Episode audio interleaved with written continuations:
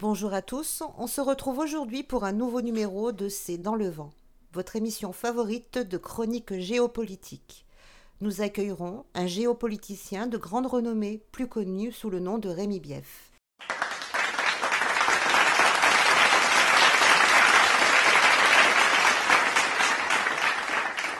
Tout d'abord, soyez le bienvenu sur ce plateau. Avant de vous laisser la parole, jingle.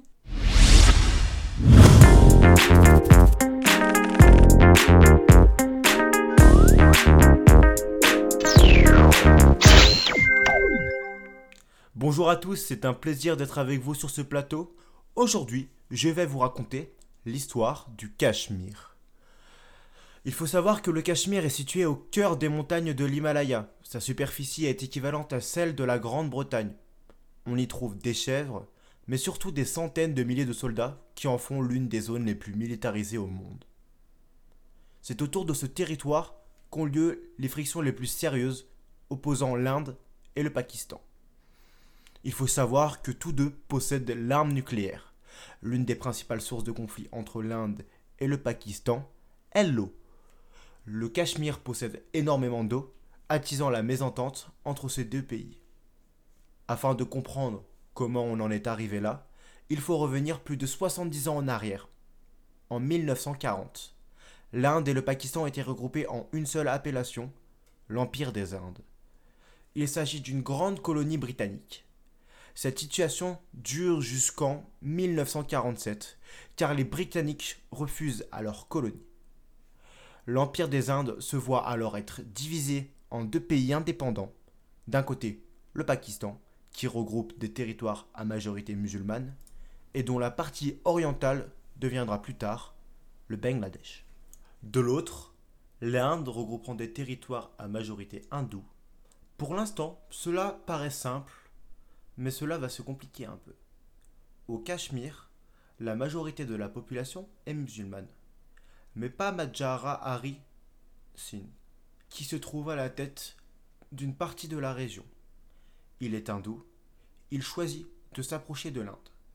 Cela ne plaît absolument pas au Pakistan, ce qui va déboucher alors sur une guerre. L'ONU intervient et impose un cessez-le-feu en 1949. Elle met en place une ligne de contrôle entre les deux pays. Cette ligne est censée être temporaire en attendant de résoudre le conflit.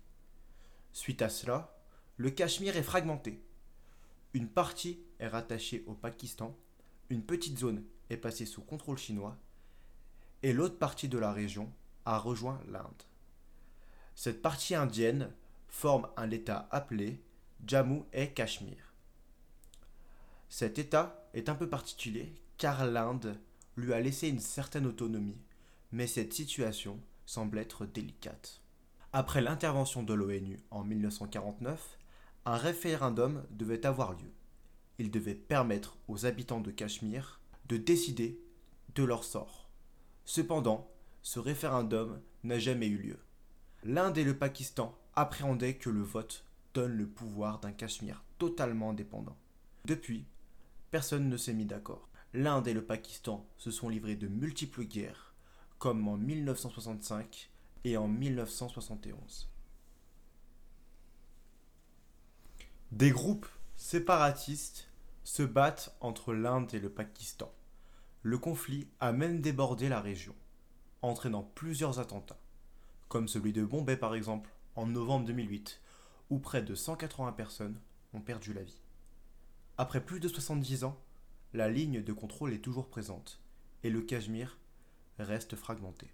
Ces trois dernières décennies, cette guerre aurait fait environ 70 000 morts. Le conflit ne semble pas s'arranger. L'élection du Premier ministre indien, Narendra Modi, semble raviver la flamme. Il s'agit d'un ultranationaliste hindou.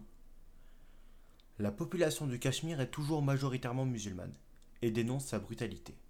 Les arrestations se multiplient, les organisations de défense des droits de l'homme évoquent même des cas de torture.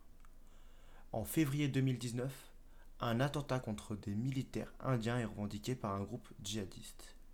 L'Inde accuse le Pakistan de soutenir le terroriste et envoie plusieurs avions bombarder des cibles au sein même du territoire pakistanais.